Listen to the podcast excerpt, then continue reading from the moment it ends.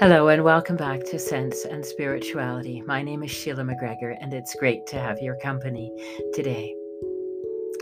Today, we leave behind the epic stories of the Pentateuch and move into the second major portion of the Hebrew Bible, the prophets.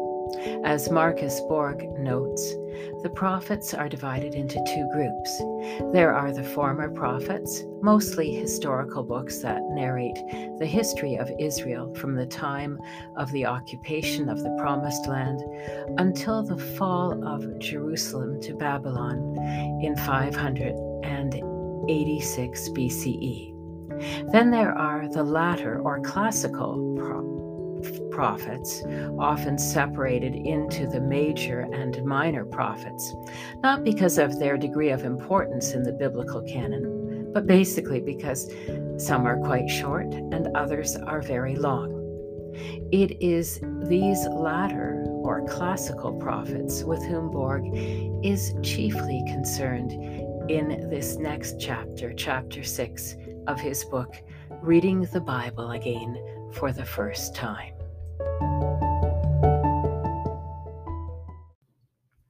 In this chapter, we move forward about 500 years. Eventually, the Hebrew people became unified under the monarchy of King David, long regarded as Israel's greatest ruler and military leader. But following the death of David's son, King Solomon, the kingdom split into two the northern kingdom of Israel and the southern kingdom of Judah. Alas, Israel in the north lasted until 722 BCE, the year it was conquered and destroyed by the Assyrian Empire. Judah in the south would later be conquered and destroyed by the Babylonian Empire in the year 586 BCE. And some of the survivors were exiled to Babylon. About 40 to 50 years later, the exiles, now under the rule of Persia, were permitted to return to Judea and begin building a new life. It is to this period of the divided kingdoms, their destruction, the exile, and the return that the classic prophets address their fiery and impassioned words. Sadly, many readers of the scriptures fail to understand the role of prophecy in the Bible. Borg notes that he himself misunderstood the meaning of the prophets in the Hebrew Bible throughout his childhood and adolescence. Like most Christians, he thought the prophets were people who predicted the future. Many parts of the Christian Bible, especially the Gospel of Matthew, seem to view prophecy this way and use what Borg calls the prediction fulfillment formula. A good example of this in practice is how Christians have long thought that the prophet Isaiah prophesied the virgin birth of Jesus centuries before he was born. When scholars examined the passage from Isaiah more closely, they quickly came to see that the original Hebrew term that was used was not virgin, but rather young woman. When investigating the context of Isaiah chapter 7, verse 14, it also became obvious that the prophet was addressing King Ahaz of Judah, saying that a child would be born as a sign to him that God was going to protect the kingdom of Judah from the hostile political alliance threatening it. The scripture does not refer to the birth of Jesus at all. This is an expression of Matthew's belief in Jesus' messiahship. A further case in point most scholars do not regard Bethlehem as the birthplace of Jesus, but again see this as another example of the prediction fulfillment formula. Why would it be important for Matthew and Luke to assert that Jesus was born in Bethlehem when he was probably from Nazareth and probably born in Nazareth?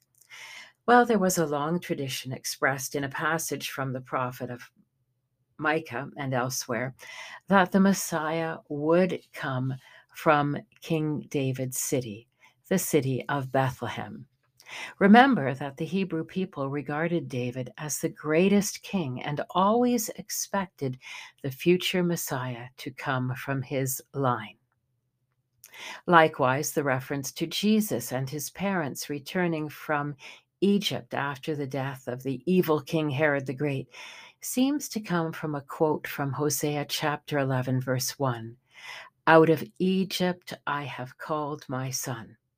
But if you read farther, it becomes clear that the reference is not to Jesus the Son being called out of Egypt, but rather to the people of Israel, in this case referred to as God's Son, being delivered out of slavery in Egypt centuries earlier.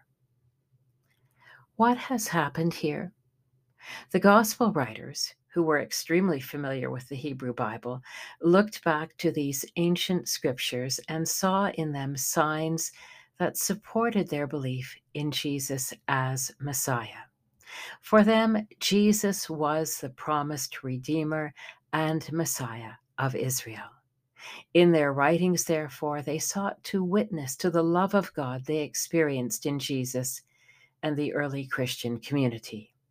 Their Gospels are a testament to this love and to their faith. One of the problems, however, that has ensued as a result of reading the prophets in this way is that we have domesticized them and uh, made them safe, even irrelevant. We have lost their ability to speak truth to power in our own time in any meaningful way. Listen to what one writer James Bishop says as he reflects on Borg's writing. The social world that the prophets addressed was primarily a pre industrial agrarian one that began to develop within Israel during the emergence of the monarchy in 1000 BCE. These were societies and social systems comprising economic, political, religious, and social structures that were shaped by the cities or the elites who possessed most of the power and wealth as a means to serve their own greedy interests. The biblical prophets sought to oppose the oppression and exploitation that resulted from this monarchical authority, as it was like the oppressive system that the Hebrews faced while in Egypt. In many respects, Israel had become miniature ver- versions of the Egyptian domination system, a system that was in full swing by the time of Israel's third king, Solomon. The prophets did not blame the victims and hold them responsible for the injustices of their society, but rather it was the elites who were primarily responsible for Israel's becoming a radically unjust domination system. The prophets were convinced that what they witnessed was contrary to the will of God, and especially the God who liberated Israel from the Egyptians. Well, friends, when we remove the writings of the prophets from their ancient historical contexts, we give them a meaning that their authors never intended. Borg says that as he grew older and began to study the prophets at university, he moved from a period of pre critical naivete to post critical naivete, in which he realized that what the prophets were doing was addressing serious and egregious injustices against the ordinary people of Jewish society. Their prophecies were not predictions of the future, certainly not the Christian scriptures. They were an impassioned cry for justice and an indictment against the social ills and systemic injustice of their own day a summons to repentance and social reform on the part of Israel's leaders. They were, in short, about social justice.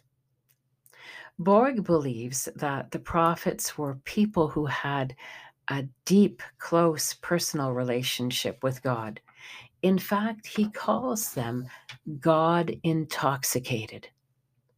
So well did they know God, so intimate were they in their knowledge of God, that they were able to proclaim God's will for God's people. And what did God want? Amos's passionate answer was, Let justice roll down like waters, and righteousness like an ever flowing stream. Micah asked a similar question What does the Lord require of you? to act justly, to love mercy, and to walk humbly with your God. Good advice for our time, too.